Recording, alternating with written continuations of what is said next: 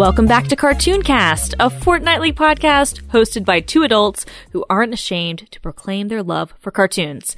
I'm Christina Warren. And I'm Micah Sargent. And this week we are going to be throwing it back, folks. We're talking about cartoons we loved from our childhood. Back whenever Christina and I were just little kids, little rugrats running around. Uh, these are the shows that we, you know, that really stuck with us. And even today we can turn back on and get just as much joy out of them. So, you know, Christina, I'm curious, what were your favorite shows as a kid? You know, there's so many because I loved cartoons as a kid because who didn't love cartoons as a kid? Um, but I think that one of the earliest shows that I loved as a kid was The Jetsons. Meet George Jetson. His boy Elroy.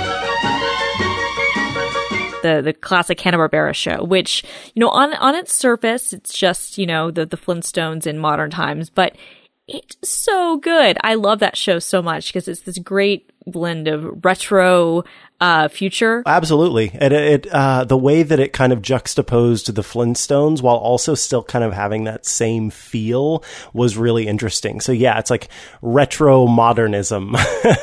yeah, I mean, it didn't. It certainly didn't go on as long as the Flintstones. Like the Flintstones had distinct phases, and and I'm going to talk about the Flintstones when I talk about the Jetsons because the two were kind of interchangeable. You know, I mean, it was basically kind of the same conceit, a lot of the same types of characters, a lot of the same voices, um, but one was in the future and one was in the past the Jetsons, though, what I always really liked about it as a kid, and I didn't realize this until I was an adult, was like I loved, you know, kind of the that true retro future stuff because it was so clearly like they're saying, okay, you've got the flying cars and you've got the robot maid and you've got this other stuff. It also was very much like right out of the 1960s, like, you know, in terms of just the outfits and, and, and the music and, and everything else. And I loved that. And, and it wasn't until I was older and I realized it was the 60s and I was like, oh, but this is great. This is so retro future. And, um, I just, uh, I love Judy Jetson. Would you excuse me, please, Daddy? This is a private call. She's my favorite, I think, like, uh, animated uh, teenager. You know, there wasn't any single character that I, you know, found myself more attached to in that show Sure. per se, but I re I don't know, I just really loved the robot. And remind me of the robot's name? Rosie. It's Venusian vegetable delight. Venusian delight. I hate that dish more than anything in the universe. Seconds, Mr. J? Rosie, are you out to lunch? This stuff is my least favorite dish. Rosie. I just loved Rosie. Rosie was great. Rosie was great. She didn't take any. She didn't take any ish from anyone. You know, she just did not care. She could not be bothered with George and uh and and and Jane. Um, Elroy was fine. I mean, he was cute. You know, goes to Little Dipper school. I think I liked Judy because again, she just did not care. What's really interesting to me is that like living in you know the Jetsonian future now, uh, you know how different things are, but how kind of it wasn't prescient in any ways, but it was sure a lot of fun. You know, but I think that a lot of us still see the future as flying cars because of the Jetsons. At least I do. Yeah, I mean, and I, I didn't necessarily start watching it until a little later, but still, to I, I'm still going. Where's my flying car? And I think that there are certain things from that show. I mean, it would be awesome to have a robotic maid who who kind of reminds me of my grandmother in some ways. And also, you know, the most important thing that I still don't have today, and don't even try to tell me that Soylent is this because it is not. Soylent is people. I want the food pills. I really, really want the food pills. I can remember growing up and like um, going outside and picking little berries from trees, and I didn't eat them, so don't worry, I'm still alive, I'm still here. But I would always pretend that they were food pills because I thought that was so cool. And to this day, can you imagine if if you didn't have to spend the time? Like, don't get me wrong, I love a good plate of um, ravioli on Thanksgiving, Christina. Whatever. That is what I did on Thanksgiving. Uh, no, I love a good a good plate of food, but when it when it boils down to it, if I could not have to eat and I could use that time for something else and just have like the Willy Wonka yes, food that's pill, what I ah, want. I want the Violet Beauregard pill. It's tomato soup. I can actually feel it running down my throat. Um, I was in the play Charlie and the Chocolate Factory as a kid, and I was Violet. No, And- you were not. Yes. I was. Yes, Oh I was. gosh. Yes, I was. I had to wear like a little blow up suit underneath that would like inflate as like she's going through the blueberries, saying "Snozzberries taste like snozzberries." Your memory is unstoppable. I mean, as you're going back and listing all of these dates, I'm like, wow, it was the best idea to have Christina come and join me talking about all of these shows because you can be like, yes, in 1987, they launched launched this, but it it only lasted for a year because this happened. Right. I mean, part of that is Wikipedia as we're doing this, but I will admit me like straight up memorizing, still memorizing my lines from Charlie and the Chocolate Factory, the play that I did when I was like 13 years old. So, so do you have a, a favorite episode of the Jetsons or a favorite theme in the Jetsons or, or anything like that? Is there anything that really sticks out to you now looking back on it? Um, I just, I just, I just loved, I think just the, the universe it was in. I, I don't really remember a lot about the plots of the episodes. You know, George gets into some sort of hijinks. Um, things almost fall apart. Um, you know, usually it's his wife and Rosie the maid to the rescue. Part of the magic of, of the, the Jetsons is even though it only aired, you know, for like one or two seasons in the 60s and then came back in the 80s um, because of a, kind of the weird retro future aspect and then also just kind of the timelessness of the stories. Plenty of kids could watch in the 80s or 90s or I guess even the 2000s I don't know if kids I think today kids might have a hard time with the with the Jetsons and the Flintstones sadly. But I feel like you know for a lot of kids you could just kind of get into it and be like oh yeah this is believable. There's nothing wrong with this I, I absolutely agree with you there. Um, I can't imagine my younger siblings being that into uh, the Jetsons. Um, perhaps the Flintstones simply because I mean there was a lot of of humor there that I think kids today might not necessarily latch onto. Look at that Bam Bam. He won't make a move without his barbell. Oh, okay, Bam Bam. Th- that's enough. Drop it. Ow! Right on my toe! See how he listens to me?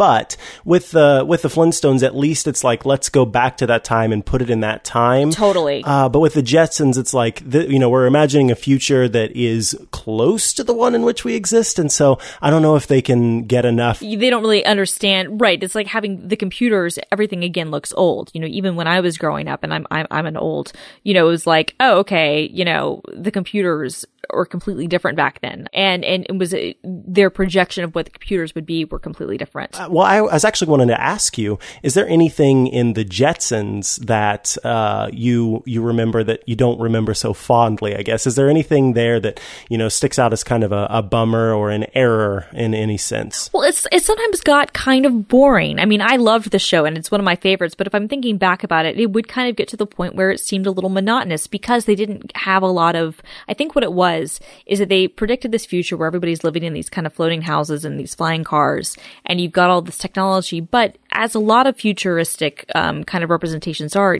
it seems kind of barren. So you don't have a lot of different locations you can go. It's like, okay, I'm inside a house. It's okay, I'm floating in in the air, but I'm not in space and I'm not like on the ground. I can't go exploring. So you've, I felt, I think that probably would be the limitations of just the areas. You know, the the one thing that, that sticks out to me, and it's only because of um, the the way that that you know our culture has changed and adapted over time is I still think of that doggone pesky part where they're all flying it's it's during the intro Jane his wife and she like she goes to grab money from him or he hand he's going to hand her money but then she takes his whole wallet and it's funny but it's also like uh you know eh, that's that's not really how how things work uh today but Oh no, the show is so sexist. The show's so sexist, and and and it was clear even like when we were even watching it as a kid. But at the same time, you know, the the but it was sexist, but it also it was sexist.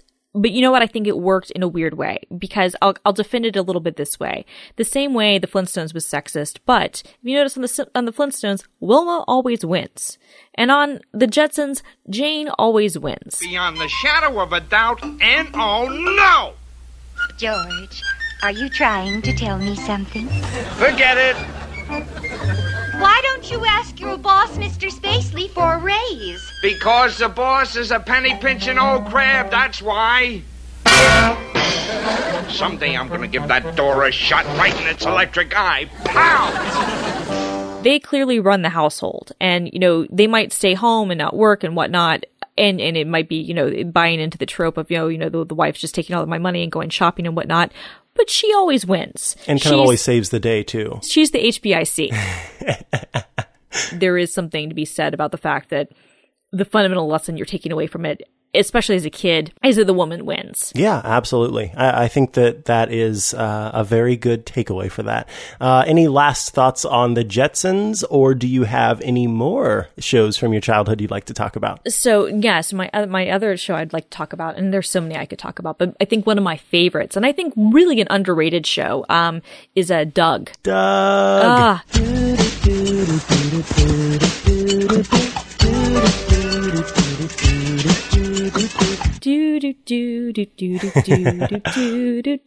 So there were actually two Dougs. There was the original Nicktoons Doug, which along with Ren and Stimpy and Rugrats were part of the original, you know, um, uh, three cartoons that Nickelodeon introduced, I believe in 1991.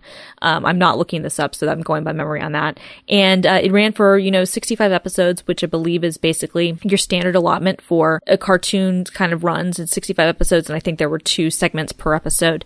And Jim Jenkins created the show. And what I love about Doug is Doug was just this great, like, everyman kid, right? Like he just, he really was just this average kid. He lived in Bluffington. Yeah, he lived in Bluffington. You know, he was just very, very average. And I loved that. There was nothing special about him, even his alter ego, uh, Quailman.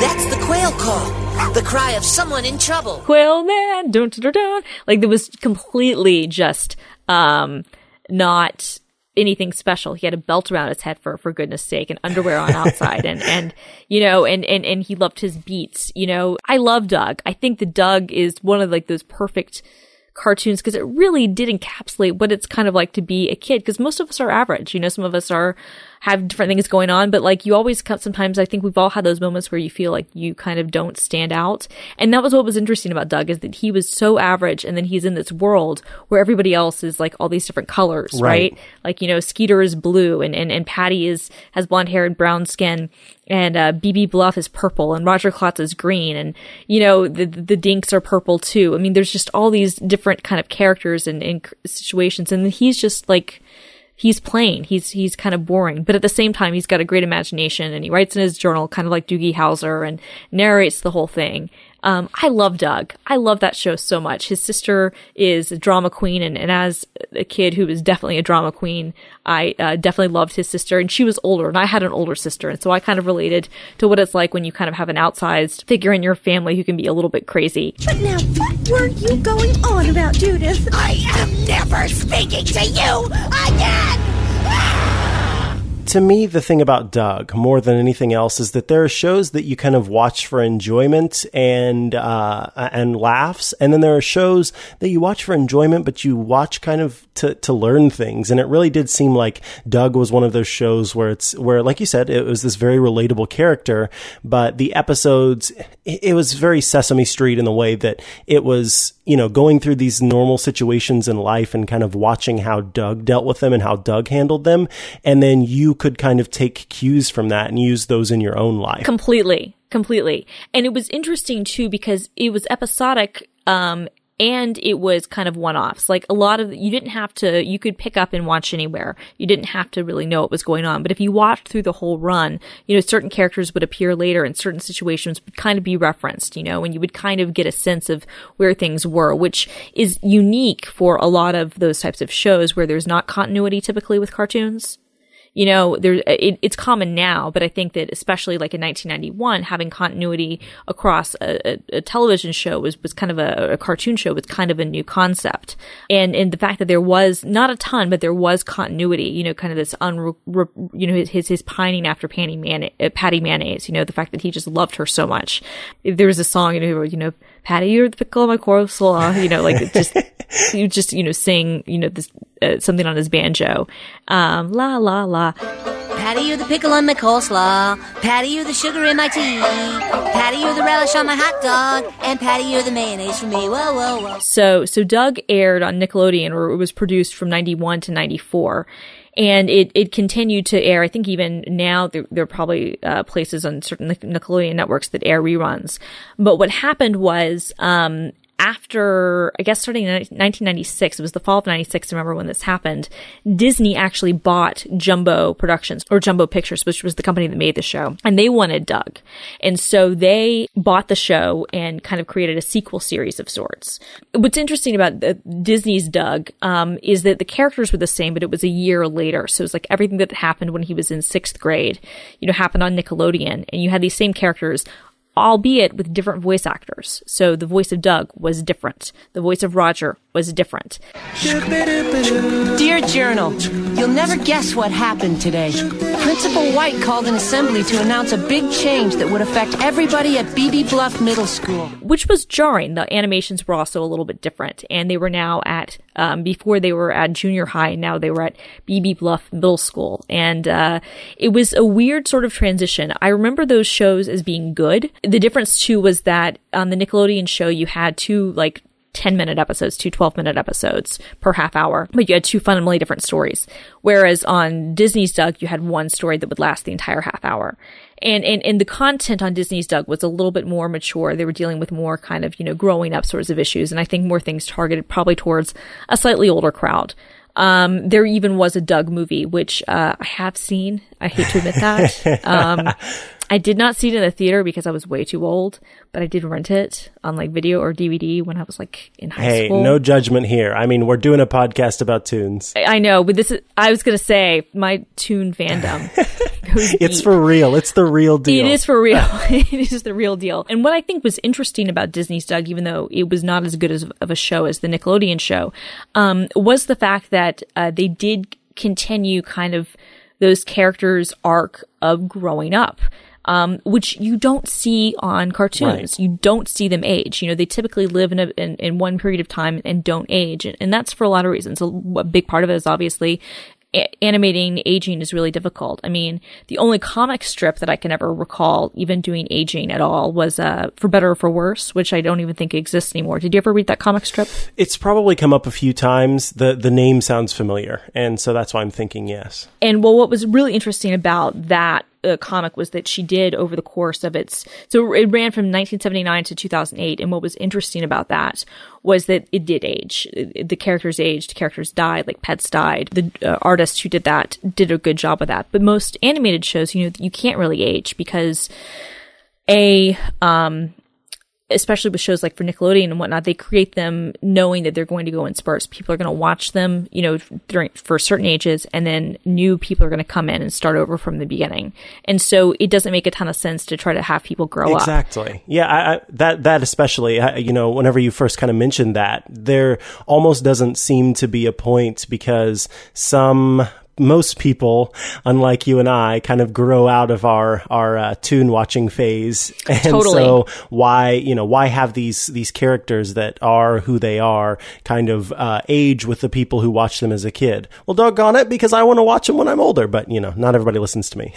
well, that was what was interesting about I think Doug was that it had these two distinct periods. You know, it had the the Nickelodeon era, which was him as like a 12 year old, and then it had him as like a 13 year old, and and they were totally different. Um, you know, just, uh, shows and and but it was the same characters. And that was really fascinating i think. And and and that's uh, something when i think back on it i think is really interesting.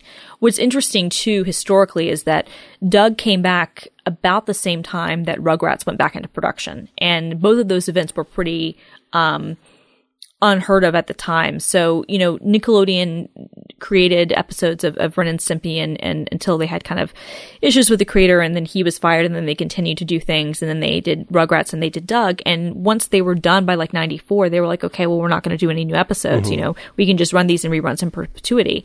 Um, but especially in the case of Rugrats, the show became insanely successful. Like it became not just the most successful show on Nickelodeon, but the most successful show on, on, on basic cable.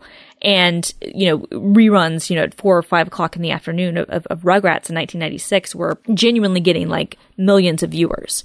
And it, it was, it was unheard of. And so they were like, okay, well, we got to put this back in production. And, uh, you know, 20 years ago, nobody ever would have thought, 25 years ago, nobody ever would have thought that you could continue to, to do shows or revive them, let alone, I mean, reviving an animated show um, is rare enough. You know, it happens very few times um, when it's not done for kind of a known property, you know, a Scooby Doo sort of thing. But you know, reviving it for the same network and reviving it within the span of a couple of years because the audience demand for it is so great is is truly remarkable. Um, and and it's interesting too. I think Doug, the fact that it switched networks, and it's funny on the internet on like the kind of the Doug fandoms and the Doug Tumblrs, you'll have people who kind of go into one camp or the other. You know, it depends on what they grew up with. And so there are some kids I think who only know the Disney's Doug and love that uh, most of us, you know, are, are, on the right side of history and, and, love the the Nickelodeon Doug because that's obviously I think people more people have seen yes. that. Yeah, absolutely. That's the Nickelodeon Doug is the one that sticks with me. And you know, I never had because because Rugrats was another show that did the uh, and and it was much later, uh, mind you, but they also did the let's show them older thing. Oh yeah, all grown yeah. up, all grown up. Yeah, that started as a one off special, I think, for like its tenth anniversary um, they did a like a half hour special, and then that was so successful that Nickelodeon went ahead and commissioned a show based on it. And I just I don't know I perhaps I'm just uh, an old soul or something, but I, I'm all about the original kind of thing. Uh, same, and, and it was just kind of a weird thing. It was kind of it was great to see in like a one off special to see what happens when they grow up. Like that was again, it was like ten years after the show premiered. They wanted to do a thing. What if they'd actually aged? That was great and that was genius. And I thought that was really smart. But then to create a whole series based on that, and I mean, I think the series only aired for a season or two and didn't live up to, you know, their, their, their ratings expectations. And so they, they stopped it. Um, and I think for the same reason, you know, it's hard to do it correctly. I think Doug did it right. I, I, I, mostly missed the voice actors who left. The, the, the voice actor who took over after Billy West, um, was not as good. And, and Billy West, I think also was Roger's voice. And so there was just kind of this, this sense that that wasn't, that wasn't as great, but the, the stories were still very good. Um, I don't know. There's just something about Doug that, you know, watching that as an, as an elementary school kid and then like early middle school kid, you know, I, I can relate to that show so much even now. Uh, when I think back about it, you know, I think we all had that, that feeling of, not standing out enough, not being special enough, just, you know, kind of blending into the background. Yeah. And speaking really quickly to the, the colors of the show, uh, and this is perhaps getting a little floaty, but still, you know, it was, they were all just kind of canvases on which to paint your own life. And especially with Doug, where he was just this, this plain character. And so I don't know. I really like shows where there, uh, is, is, one or more relatable characters. And I think that that especially helps as a kid growing up trying to kind of uh, find yourself. Uh, yep. and, and, I know that's cliche, but still we, we all do it and, and kind of, you know, oh, in this episode, uh, blah blah blah is dealing with um, trying to just be friends with this person, uh, but the other person maybe doesn't want to just be friends. And how do you deal with that? And and then there's you know an episode where we talk about the uh, platonic relationship and stuff like that. And it's it's nice to have uh, you know the shows again where you laugh and where you chuckle, um, or you you find wonderment like the Jetsons, and then the shows where you can actually kind of take away something and use use those things in your life. So it's really nice that there were writers out there producing these kinds of shows as well. Yeah. And the last thing I'll say on that was I think that the colors, the, the fact that they were all these different palettes, you know, the race was, was not an issue. Everybody was a different color and it, it didn't matter. Um, so it was dealt with, I think, in a way that was very ahead of its time and very of its time because that's definitely, you know, the early 90s where more attention was being called to diversity, especially in cartoons. But I feel like it did it in a way that wasn't preachy and that was kind of showing, yeah, it doesn't I mean who cares that Beebe is purple, right, and that Skeeter's blue. Like I think the funnies were the only people in the entire thing that were like what we would call white, which is which uh which I I think I'm sure it was by design and was really interesting. For sure. And again, kind of ahead of its time in, in certain ways. I know. I want to hear from you. What are some of your favorite shows as a kid? Well, I mentioned in the last, uh, or in the first uh, episode we recorded that SpongeBob SquarePants was my show growing up. And so now is the perfect time to talk about it because we're doing the throwback. So, uh, hell yeah, yet another Nicktoon. Love it, love it. Let's talk about your show. Okay, so of course, as as you've mentioned, and as we know, SpongeBob SquarePants SquarePants is still going on. And I have to say, I don't watch it uh, these days as much as I used to, but every once in a while, right. whenever there's nothing else out there, I'll just pop on an episode of SpongeBob SquarePants and I know that I can be delighted by it. Who lives in a pineapple under the sea? SpongeBob SquarePants! Absorbent and yellow and porous is he. SpongeBob SquarePants! Um, that show so growing up, we didn't have we had like cable or, or satellite or something, but it was only in the main room. We couldn't afford to have all of the extra boxes in the other rooms. And so, um, the, the kids' bedroom had a television, but we didn't have a, um, a box or anything. So we had, dun da da da, a VCR player. Uh, and so for Christmas, we would get, um, VCR tapes and they would, you know, be series of shows. And eventually we did get a DVD player whenever the time came. And it was again, um, just multiple seasons of shows. And so we had a lot of series and seasons of SpongeBob and we had a few others, but SpongeBob was kind of the, the main one. And there for a while, I could quote most of the episodes. And the, the reason why I think I like SpongeBob so much is because it's one of those, those laughing shows. It's just an enjoyable kind of thing that can fade into the background if you want to, or it can be right in front of you and you can kind of, you know, really pay attention to it and, and really uh, get something out of it. So SpongeBob is this, this character who just has so much zest for life.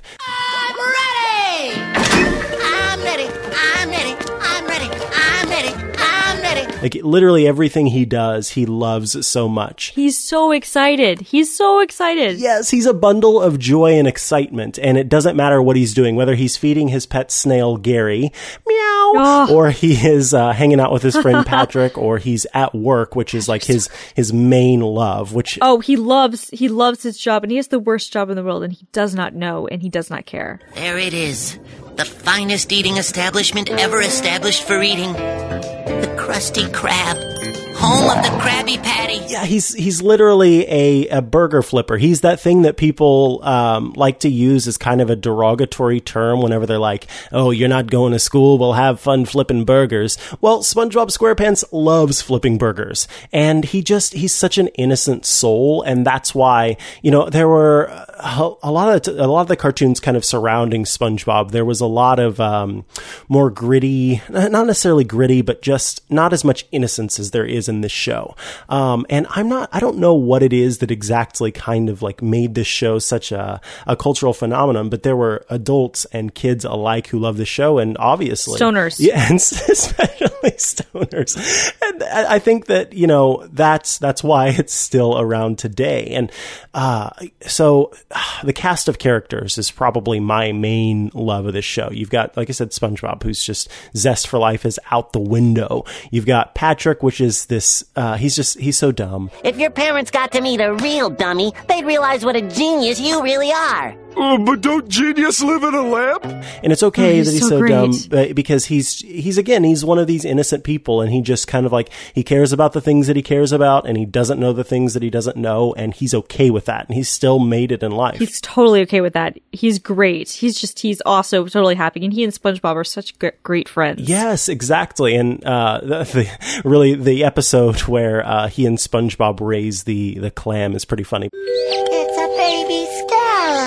I'll take care of this! No, Patrick! It's totally helpless. It looks like he can't even fly yet. So there's Mr. Krabs, who is uh, SpongeBob's boss, and he is just in love with money more than anything else in the world. And his whole point, his whole uh, any decision he makes, he makes based on what money he can make. All we need to do is get your confidence back. So you can make me more money. Uh, I mean, uh, patties. And then there's Squidward, which is the the SpongeBob foil. He is Yes. just he he has the exact opposite of zest for life. Everything He's the Mr. Furley or or, or, or, or Mr. Roper, if, if you will. Yes, he, just everything is is bad, and especially SpongeBob. You know that zest for life he can't stand. Hey, Squidward, do you want me to cast out over here so you can watch me? How about you cast out over there so I can ignore you? And, and to be fair, Squidward has zest for life in pretty much two areas, which are um, the arts and music. And so he he loves his clarinet, which he doesn't play very well, and he loves his art, which is all artwork of himself. He's incredibly self-absorbed. Hello, you've reached the house of unrecognized talent. Please start after the. And last but not least, um, you know, there are a few other characters, but the the other one that I want to touch on really quick is Plankton. Which is Mhm. the arch nemesis of um, Mr. Krabs. Mr. Crab, yes. Yeah, and, and Plankton, his main purpose is to steal the Krabby Patty formula. So, so the place where uh, SpongeBob works is a uh, just like a restaurant, kind of like a Burger King or something like that. It's like, like that. Burger King or McDonald's, yeah. And so they make burgers there, and uh, Plankton he works at the Chum Bucket, which is across the street from um, the Krusty Krab, and he is uh, just leads an incredibly unsuccessful life and business, and his wife is a robot, and he just wants to be successful. So he's always constantly trying to steal the ingredients, the the, the recipe to make the Krabby Patty, so that he can uh, be successful in his life, and um, uses SpongeBob to his advantage. Don't get worked up again, Plankton. I just mapped the floors. Oh, Karen, my computer wife. If only I could have managed to steal the secret to crab success. The formula for the Krabby Patty. And SpongeBob, is who is so trusting, just doesn't pick up on the fact that he's being used, which is the best part. And it's so sad. And you just want to be like, SpongeBob, no. Don't do it, no. SpongeBob, please. And the funny thing is, his innocence often gets him out of accidentally revealing the formula in many cases. And so, uh, you know, the the another thing that I really love about the show is that again, this is one where you can pretty much pick up anywhere and get something out of the show, but there are these underlying uh, plot points, which is always that that uh, Plankton is trying to get the formula, and SpongeBob is always trying to learn how to drive a boat because they go to boating school. Um, and Mr. Krabs is, of course, looking for, for new ways to make money. And uh, also the the other character that I forgot to mention, but that I adore so much, her name is Sandy Cheeks. Sandy! Oh my god! She is a Sandy squirrel Cheeks. from Texas who has decided to live in an underwater dome. Um, Yes. which is just so many great episodes happen in Sandy's place. Yes, and what's great about Sandy is, you know, she can't be with them all the time. They have to come up to land to be with her, but she desperately wants to be part of their world. Like, she's truly kind of the fish out of water, but she's the best. Yeah, she's so smart. She's a scientist, and um, she she really does. She cares about SpongeBob and occasionally Patrick. Occasionally, Patrick. uh, very much, and they love her as well. Uh, and there's actually this whole episode about her. Uh, Wanting to go back to Texas, which right now we cue the hilarious music. I wanna go home,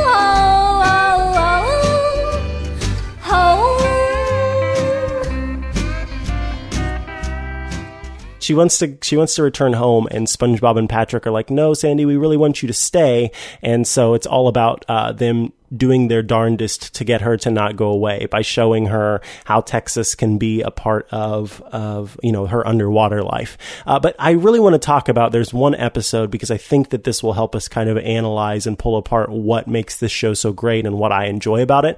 Um, and the episode is called Chocolate with Nuts. Uh, and in Chocolate with Nuts, uh, SpongeBob and Patrick are doing that thing that you probably had to do when you were a kid, which is do some type of fundraiser. So they're, they've decided that they're going to make a bunch of money by selling chocolate bars. Make way for a couple of entrepreneurs. Okay, Patrick, this is it. The first step on our road to living fancy. Just follow my lead. Good afternoon, sir. Could we interest you in some chocolate? So it's a whole episode about them going around and trying to kind of get rich quick by selling these these chocolate bars to people. Um, and in the meantime, there's this character who's a con man who is trying to kind of con them out of money. And again, they're these innocent beings who are just going around trying to uh, to you know just just make some money. So. Uh, there, there's there are a few parts that really just just stick with me, and it's something that like I can say around my family, and then everybody kind of joins in on the whole scene because we all just love this episode.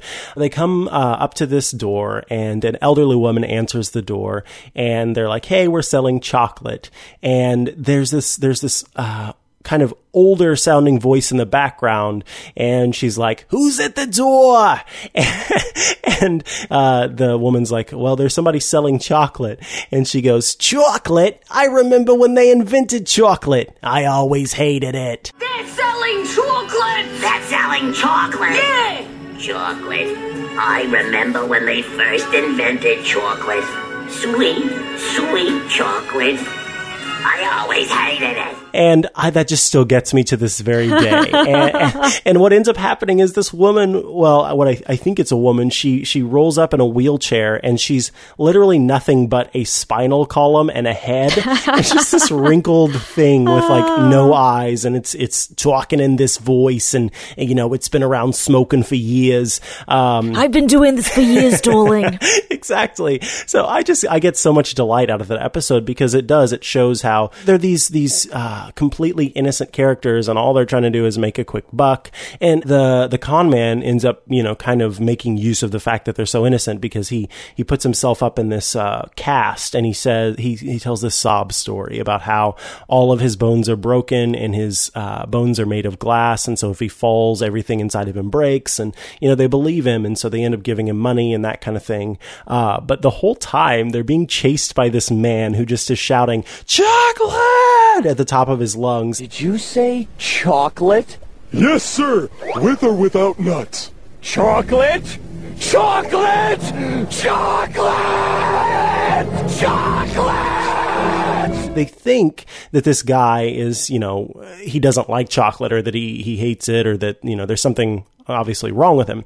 Um, so the whole episode going along and kind of trying to stay away from this guy, but ends up that he very much likes chocolate and they finally find out that he wants to buy their whole supply. So kind of gets itself tied up in a nice little bow. But there are just, there's so many episodes of SpongeBob that it's really hard to pick a favorite, but that's one of the ones that I like. But, uh, Christina, I'm curious, um, what are some of your thoughts on SpongeBob? I love SpongeBob, and I haven't watched as much of it. Um, I, I you know, I haven't watched it in, in, a number of years. When I see it on reruns, I'll still like tune in. You know, so uh, but but I love it. I love it. I loved the movie with David Hasselhoff. You know, like that was so great. The first movie, the another 3D, but one, but the original one was so good.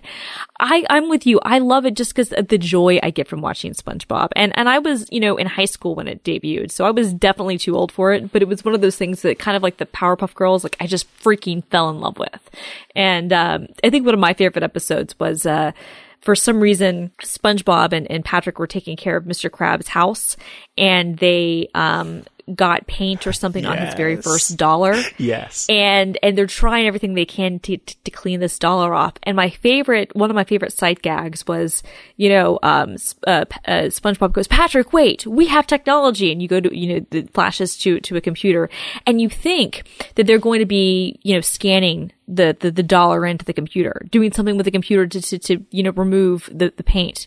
No, no, no, they take the computer and just start beating the hell out of the dollar with the computer. Wait, SpongeBob! We're not cavemen! We have technology!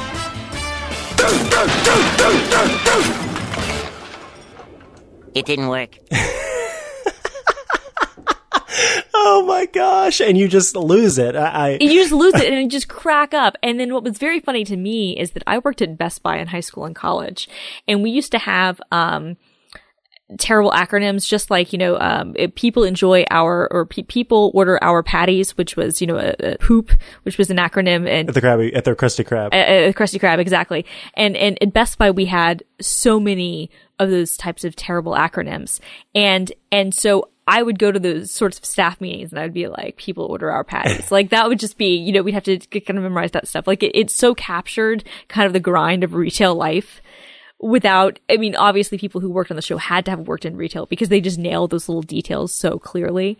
So those are some of my, my favorite things. And I just, I, I, I love Squidward. Patrick is my favorite. Patrick is just, he's just so, he's so dumb, but he's so wonderful. Yes. You know, he's just so sweet. Yes, absolutely. And uh, there there are two points that I want to touch on. One in that that episode with the paint. So yes, uh, Mr. Krabs is like, "Yo, I want you to paint my office." And it, it seems like what they're supposed to do is take all of the stuff off the wall. But if I'm not mistaken, because okay, so they, they go in and it turns out that uh, he's he's one of these people who has just paintings and um, knickknacks and, and everything all over his walls. You know, there's hardly any open space. And so I think it's Patrick who has the bright idea that, hey, instead of um, deciding, to, instead of taking everything off the walls, let's just paint around everything. So they pull out like a, a tiny brush and they're just supposed to be going around and it, and it ends up dripping. And so I can remember there's a part where there's a bit where they're both blowing on the drop of paint, trying to get it Yes. to go around all of the frames. And it's hilarious. And yeah, it ends up getting everything, uh, or getting the, the blemish on, on Mr. Krabs' first dollar. But then we see this part where somehow a bubble of paint gets formed. I have no idea how that ends up happening, but this giant bubble of paint gets formed. And so you're about to have a heart attack watching, like, oh no, when it explodes, it's going to get all over everything. But then it bursts, and miraculously, because they have fire underwater and SpongeBob SquarePants is just miraculous like that, um, the paint gets everywhere it's supposed to, for on everything. So that's the part where, um, you know, all of the, the wall is covered how it's supposed to be with a new color of paint. But then that's whenever the blemish shows up on the dollar and they, they start to have that panic. And I just think that's hilarious. It's just all of these different hijinks and the way that, you know, they, they kind of get your emotions going in one way or the other. But, um, and, and I talked about this briefly in our uh, pilot episode, but the, the, the part where Patrick is trying to teach Squidward how to jellyfish and he ends up shoving the, the jellyfish stick through Patrick, I mean, through uh, Squidward's cast. Firmly grasp it. Firmly grasp it. and then the episode where Sp- or Patrick is actually working for the Krusty Krab, and somebody keeps calling and saying, "Is this the Krusty Krab?" And he says, "No, this is Patrick." Is this the Krusty Krab? No! This is Patrick!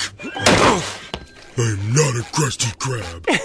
yes. It's just so oh my funny. god, yes. There are too many episodes where you can just I don't know, you can just laugh and laugh and laugh and laugh and the the beating the beating the wall with the or beating everything with the the computer is I don't know, that is probably a good um nut graph for the show. It's just a very good way to describe the the hijinks of the show. And there's still, you know, the songs that they uh, throw in every once in a while, like the song for tying your shoelaces. You do the loop de loop and pull, and your shoes are looking cool. That's still in my mind. Um, and then the episode where uh, Pat uh, SpongeBob is trying to teach. Um, Plankton how to be a good person and how to have friends. F is for friends who do stuff together. yes. Plankton reworks the song. It's like F is for fire that burns down the whole town.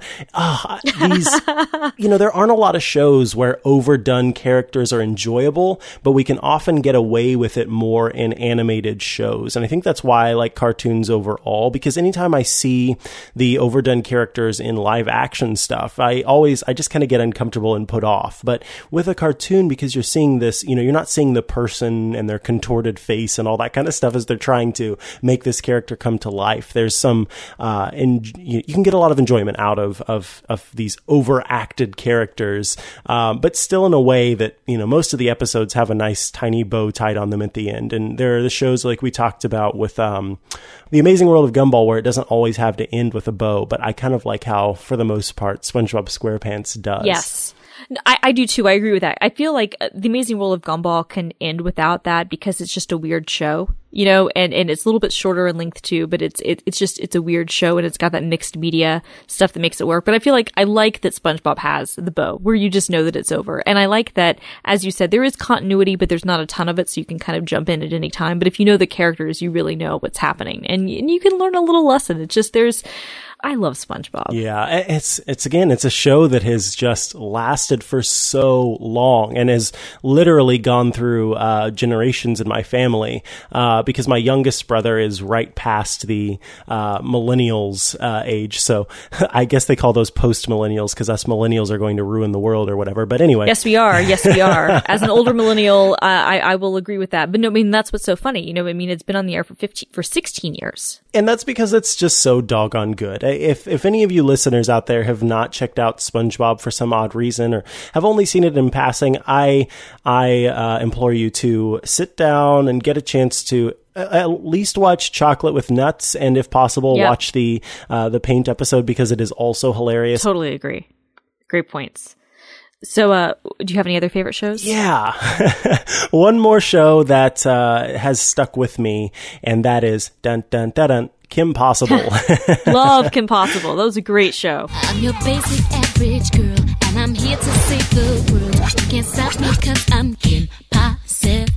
Yeah, so if you're wondering what the sitch is, uh, Kim Possible is this show about a high schooler who is a world world class super spy, and she is friends with uh, other people who are also helping her be, you know, who are her sidekicks in being a world class super spy. And there's Ron Stoppable, which if if you can kind of uh, it's Kim Possible and Ron Stoppable. So, of course, um, Ron has a few problems with being a successful spy, but doggone it, he tries and he's just madly in love with Kim and is, you know, wanting to, wanting to impress her every step of the way. And he also has a naked mole rat as a pet, which is named Rufus, which is probably one of the most delightful parts of the show because Rufus is adorable and also uh, very skilled and often gets them out of some really bad situations. And then there's Wade, which is the stereotypical stereotypical shut-in character who is the nerd who, um, you know, kind of makes all of her gadgets and is a super genius.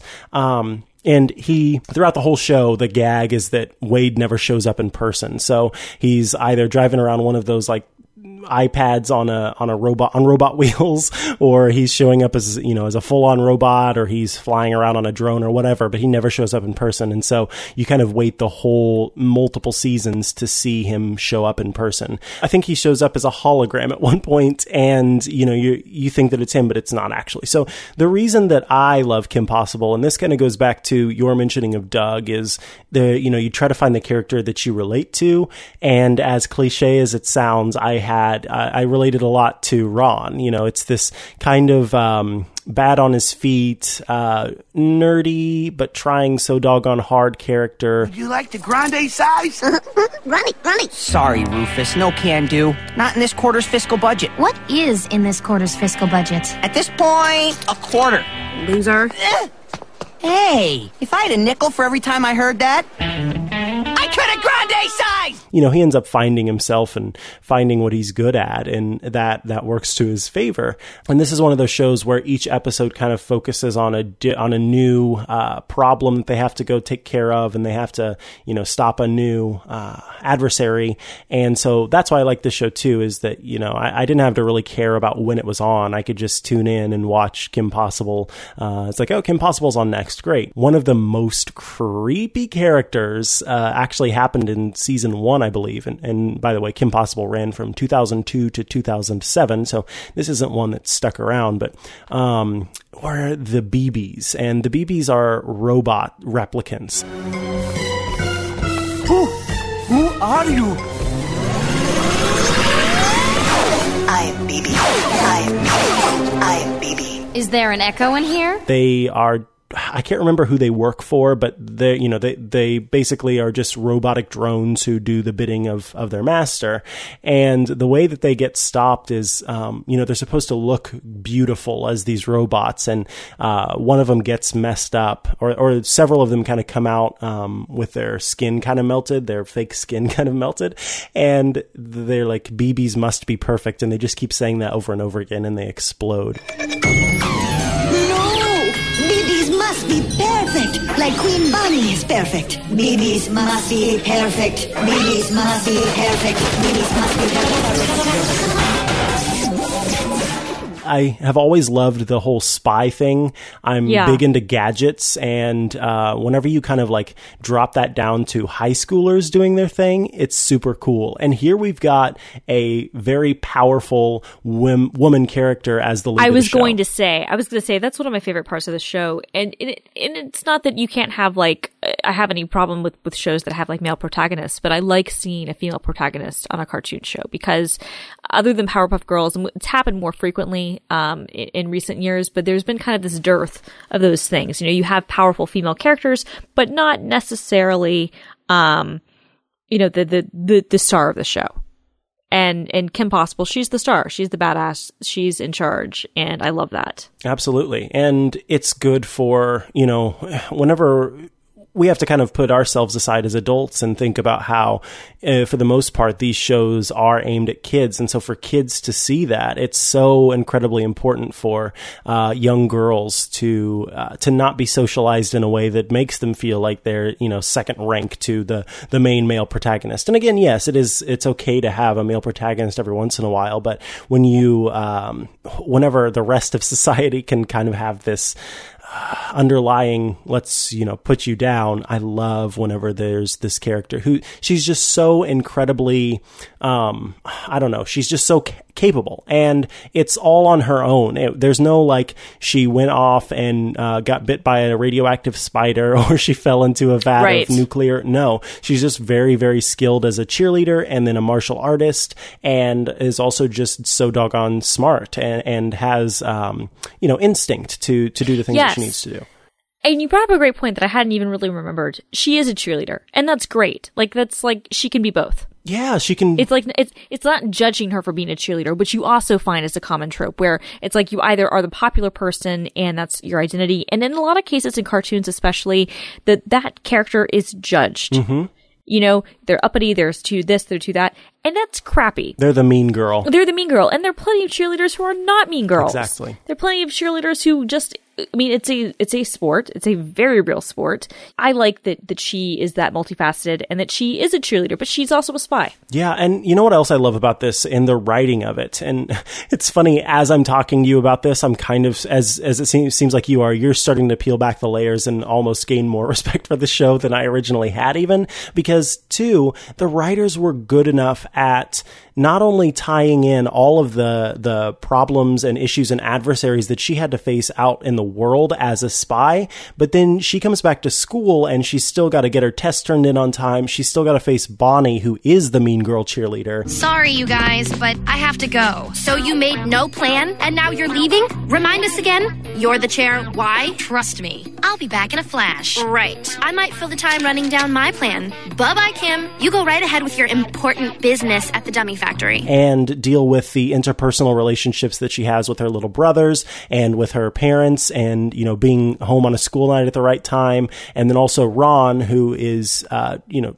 has an interest in her and she's trying to show that you know their relationship is platonic and maybe it's not and you know boyfriends and, and prom and all of these things. And so I really like that you know they've put this this incredibly capable person in a role where she has to face two completely different tracks and deal with problems on either side. And so I don't know, you almost feel that much stronger from watching it, no matter who you are, because it's like, uh, it's very empowering. It's like, watch how, you know, if she can do, if she can say, I mean, and of course this is a cartoon, but still, if she can save the world and she can also save her world, that's pretty awesome. And she routinely does that. And that, I don't know, that's super cool. And it, it really quickly too, a reason that I love this show is because, and I know that there are going to be some people out there shuddering, but uh, Kim Possible is the reason that I got into um, owning pet rats. Uh, I, I looked up.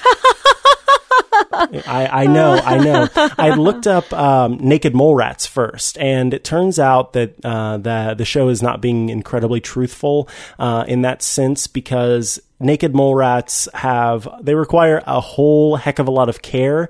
Uh, they can't really be exposed to a lot of light, and also they are. Um, they are it's really weird because naked mole rats are actually like ants um, despite the fact that they are of course not insects they are like ants in that they actually form colonies and they dig giant nests and there's like you know the the head uh, the head naked mole rat who gives birth i mean The Rat King. yeah exactly The naked the, the, The naked naked, mole rat, rat king. Yeah. mole rat king. Yeah. And it's so interesting to me. And this is now we're getting a little bit off topic, but I just have to say this. I found that so fascinating that if you took each of those naked mole rats and replace them with ants instead, it would be literally the exact same thing. You know, you just, you just kind of superimpose one over the other and they're, they're doing the exact same thing. So it's really cool that the, the, um, the mammal is doing the same, the rodent is doing the same thing that the ants do. But back to the other thing. So turns out, and, and some of you may know this, some of you may not, but rats are actually hyper intelligent creatures. And when it comes to small animals, like smaller than a dog, they are the, uh, whenever it comes to being that small, they are the closest thing that you are going to get to a companion animal like a dog or a cat. And I've had uh, probably about four uh, pet rats throughout my life. And um, the first pet rat I had, his name was Bruce, and he was a blue rat, which is like this really cool gray color that's almost blue. And I just remember uh, we would watch Kim Possible together, and he would sit in my my hoodie pocket and just chill out there. And every once in a while, he'd peek his head out, and I'd you know give him a little treat or whatever. And then sometimes he'd climb up and sit on my shoulder and just hang out. And he would be out of his cage for like five or six hours while we just hung out, and I like did homework or did whatever. Now I'm getting all sentimental and sad because uh, what ended up happening was um, my family got a uh, pet feline, um, and Oh, no. not into the the, the cat Oh, didn't no. actually like get in the cage or anything, but he was so afraid of the cat that he burrowed way down inside of the nest that he had created, and unfortunately he uh, suffocated. Um, Oh, no. But that is a yeah, it was like it was super sad, and so you know it was like let's turn on Kim Possible and try and live my life vicariously through Ron because I have no more Rufus. So Oh, I, I, I, I feel for you so badly. And honestly, that's really amazing because I never thought that I would like have feelings about someone who is telling me about their pet rat. seeing so many people uh, i know this is like getting so off topic and now i'm advocating for pet rats but like so many people don't know the the the level they of- wiped out half the population, Mike. i know i know but it wasn't their fault don't you didn't you hear that it was the fleas that climbed on the backs of the rats that were actually the cause of the bubonic Yes, plague I did. I did. But but but the fact they were the buses they were the they flea were the buses carriers. They were still the flea buses. Oh, Uh, dear Lord. Now I'm serious. Uh, also living in New York, where Oh, we have fair. I'm just saying, like Pizza Rat. we all we all the reason Pizza Rat took off with the media is because we've all seen Pizza Rat. We all seen that rat. We're like, yep. oh yeah i know that guy i know that guy we're like, we're like, yeah, because like you're like walking up the stairs in the subway and like you heal, you feel something whip against your leg and you're like, yeah, that was a rat tail. That was a huge rat that looks like a pet, like that. Oh you man, know? yeah. To Yeah. be fair, pet rats and New York rats are two completely different things, and I'm I imagine. I imagine. I'm pretty sure there's some level of uh, Teenage Mutant Ninja Turtle blood in those Uh, other there rats. probably is, and and also in fairness, look, I mean, people have guinea pigs and hamsters. which are, by the way, incredibly stupid animals. I'm sorry for those of you who own hamsters are, and guinea they are. pigs, but they have no brain. Rats actually, I like, they have a brain, but it's just a dumb brain. It, th- this this is actually very pertinent to our discussion of cartoons because because think about how many cartoon rats The Rats of NIMH. Have you seen that? One of my one of my favorite Yes. shows. I, I see. I like whenever it comes to car animated movies. I just oh, I love that movie. But yes, you know we're gonna well, maybe we're gonna have to have an episode where we talk about uh, cartoon rats. now that I've I've made you somewhat of a lover of them, or at least you you understand. but um, you know that's that is why I love Kim Possible because uh, again I I had you know I felt for for Ron and felt a little bit like him, and then again it got me into some of the best pet ownership of my life before I uh, was able to move on to owning dogs. And so, yeah, that's uh, that's why I quite like that show. Do you do you have any uh, last thoughts on on Kim Possible or SpongeBob SquarePants? Um, I mean, I think they both are great shows. I, I resonate more with uh, with SpongeBob. I was a little bit older for Kim, although when I have seen it, it's just a really great show. And I think both of them are just great examples of what you can do when you think outside of the box of of, of cartoon tropes. Absolutely, yeah. I, I think that's what's unique about both of them. Like one of them is like he lives in a pineapple under the sea, SpongeBob SquarePants, and the other one is you know literally like this weird like you know this this girl, this high school girl who has like this triple identity, and it's awesome. so awesome, so awesome. So I guess Christina, I'm curious. What uh, what cartoons have you been watching uh, these past two weeks? So the show I've been really kind of watching at because new episodes are still airing, and, and um, this especially happens to me on the weekends when they air like lots of new episodes. I love the show Teen Titans Go.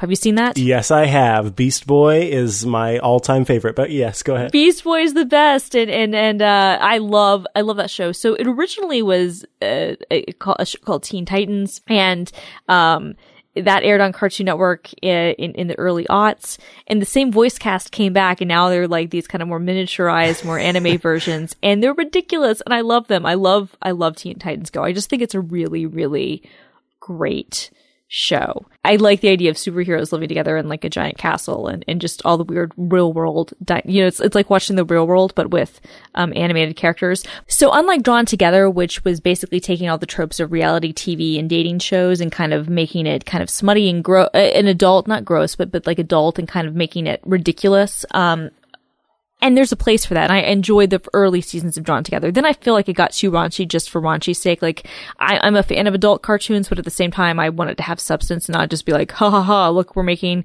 cartoons do, you know, raunchy things. Exactly. Um, and so what I appreciated about, uh, you know, Teen Titans Go is that it is just, it's a fun show. It's a fun show for kids. It's a fun show for adults. And, uh, frankly, you know, Marvel is kicking DC's butt in almost every single arena right now. Mhm. But I think that Teen Titans Go is one of those DC properties where they like they've got it going on. Like it's good, and and and I I love um I love Raven. Ra- You said Beast Boy is like your your soulmate. Like Raven's like mine, and like the two of them together are so cute. Today is my special day. What's so special about today?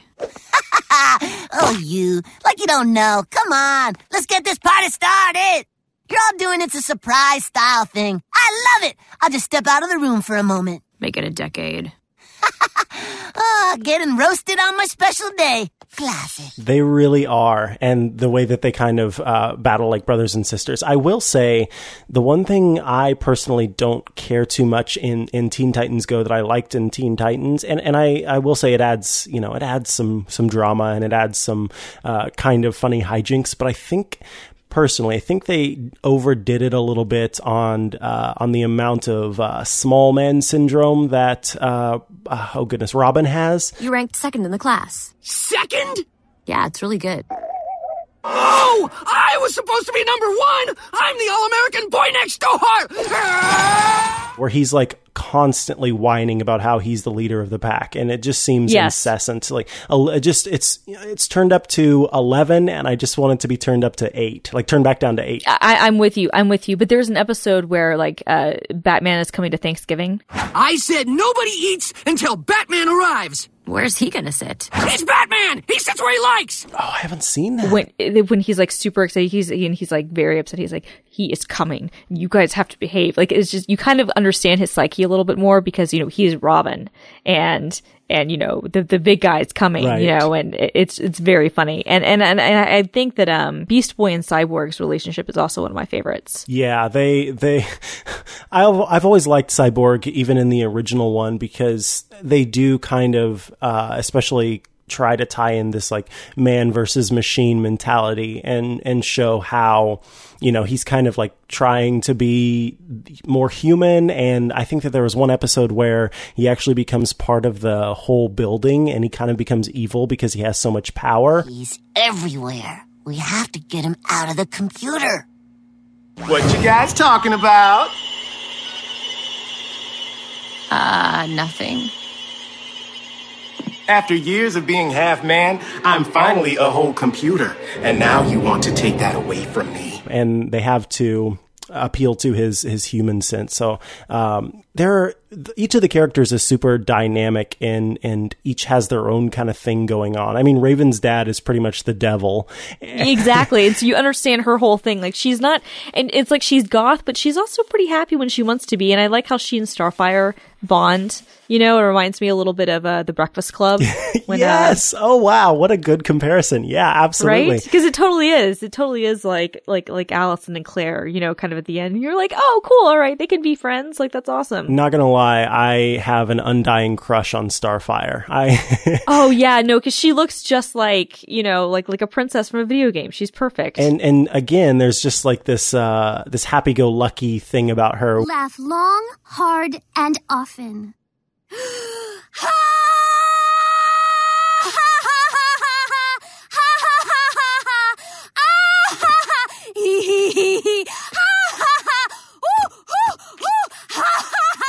Remember whenever she gets the the pet, and I can't think of it, Silky. She gets Silky Yes. as a pet, and Silky ends up becoming this this monster monstrous thing uh, as it grows up because it was in like its larva stage.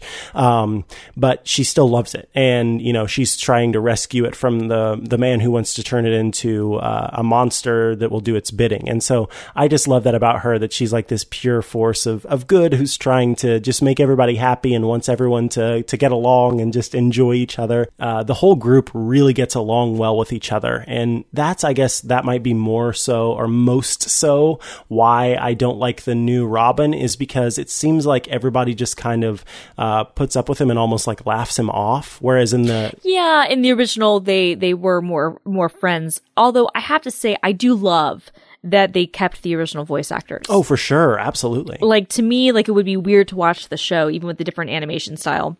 It'd be weird to watch it if you didn't hear those voices. And so I feel like that's kind of like a really great thing for those of us who watched both. Yeah, they they helped keep it tied in. So so that's your recommendation for That's my recommendation. Teen Titans Go. Yep. go watch it. What about you? What is your recommendation? well, my recommendation is an oldie but a goodie, uh, and that is Pokemon. I will travel across the land searching far and wide. Cause you're my best friend or whatever. yes, uh, I, I, of course we're going to have to cue up the the intro music because I love it so Yes. much. I wanna be the very best, like no one ever was. To catch them is my real test. To train them is my. I will often uh, rock out to that as I'm watching episodes. So, one of the main reasons I'm about to admit something very embarrassing to everybody here. Uh, one of the main reasons that I've been watching Pokemon lately and will often turn back to it is because as a kid, I was actually not allowed to watch Pokemon. Um, Ooh. and that is because Is it because it gave is it because it gave Japanese kids seizures? no, um, it is because my family is, uh, or at least was at the time. They, they still, we all are still uh, religious, but at the time, everyone was incredibly religious. And po- Right. Pokemon is short for pocket. This is the logic. Just everybody follow this logic. Pokemon is short, or is a portmanteau for pocket monsters, and monsters are the devil. Um, so I couldn't watch the show because monsters are the devil. Oh my god! Even though literally, oh wow, because I, so okay, Yeah. So so Pokemon as a kid, I was not allowed to watch while all of my friends were trading Pokemon cards and were uh, talking about the animated series and all of that kind of thing, and I felt really left out as a kid. Um, so. A lot of the times, the people that I'm around will still make those kinds of jokes. Uh, not, I mean, will you know make references to Pokemon and, and different things that happened in the show. And so, um, throughout the years because it was pretty much a it was mostly an elementary school thing. Uh, once once middle school and, and high school hit then the uh, the incredible religiosity kind of gave way to a more a truly logical religiosity where it wasn't like everything is the devil because it has the word monster in it or something. I don't know.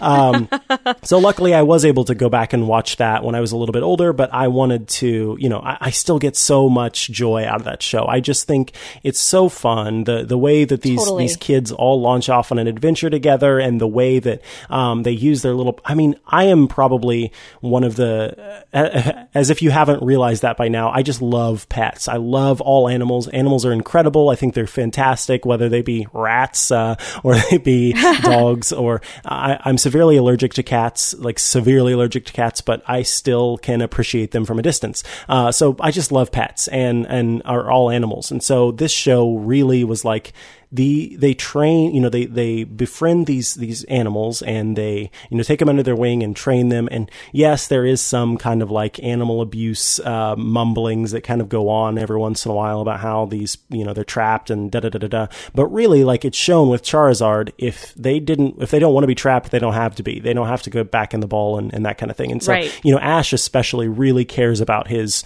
his um, his pets. And he shows too you know there's some times where they will put him uh, across from somebody who is terrible and they're like pushing their uh, Pokemon all the way to the brink.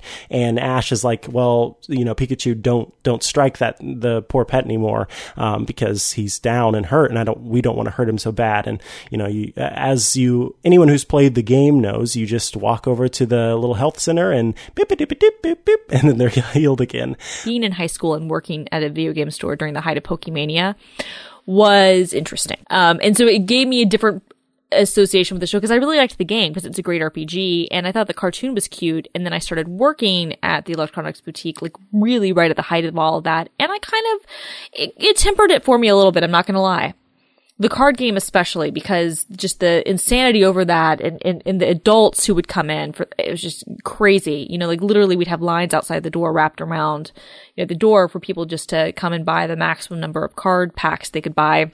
My kid already has a Squirtle. Can I peek in that pack? yeah i i need a charizard. And it's like you're not going to get a charizard. It's the most rare card you know whatnot. And then you know we, we've got jungle packs. We've got original packs. We've got this. We've got that. You know and it was just really it was it was interesting. Yeah. but but I, I I loved the game. Um, Twitch plays Pokemon was maybe one of the greatest things that's ever happened on the internet.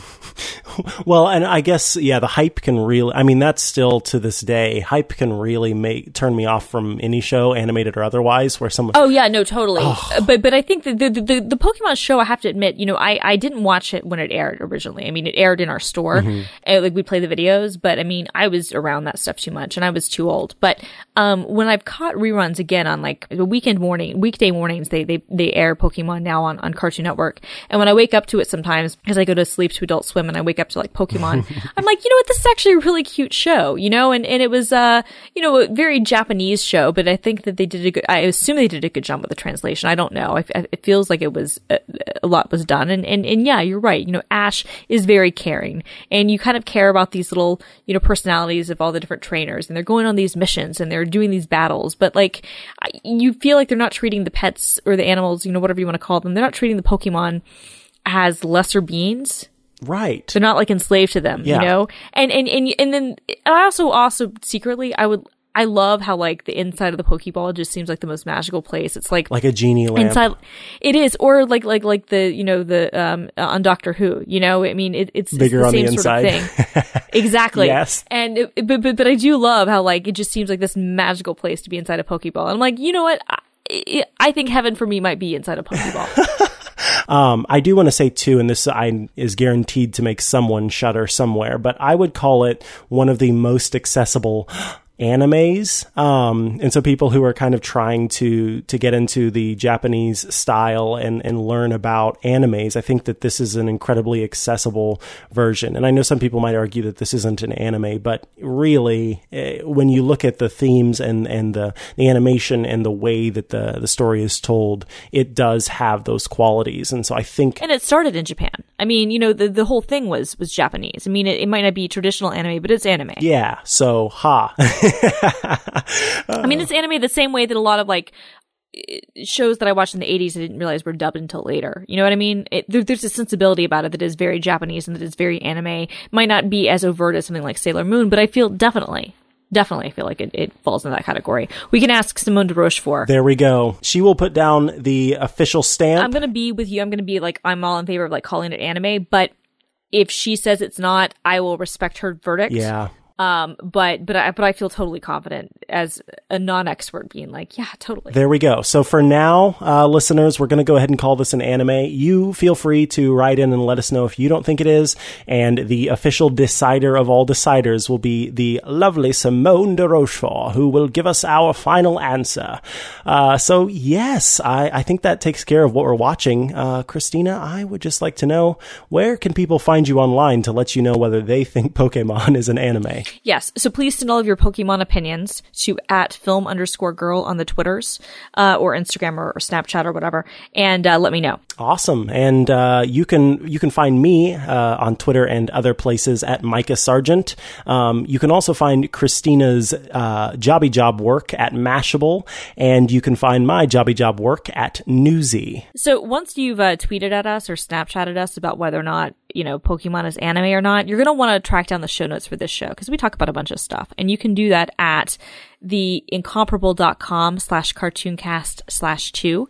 And while you're there, be sure to give us a rating or a review on iTunes. It really, really helps. We're a new pod. We're trying to get started. So please rate and review us. Please. Yes, and you can also follow our Tumblr at cartooncast.co where we'll be curating cartoon coolness.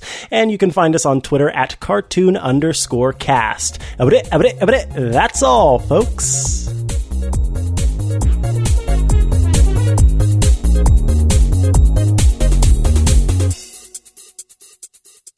Good. I know a little bit more about the Jetsons than I do about Daria. Okay. I'm ashamed to say I don't know much about Daria. So oh. I know, I know, I Oh know. my god, like, that is so not cool.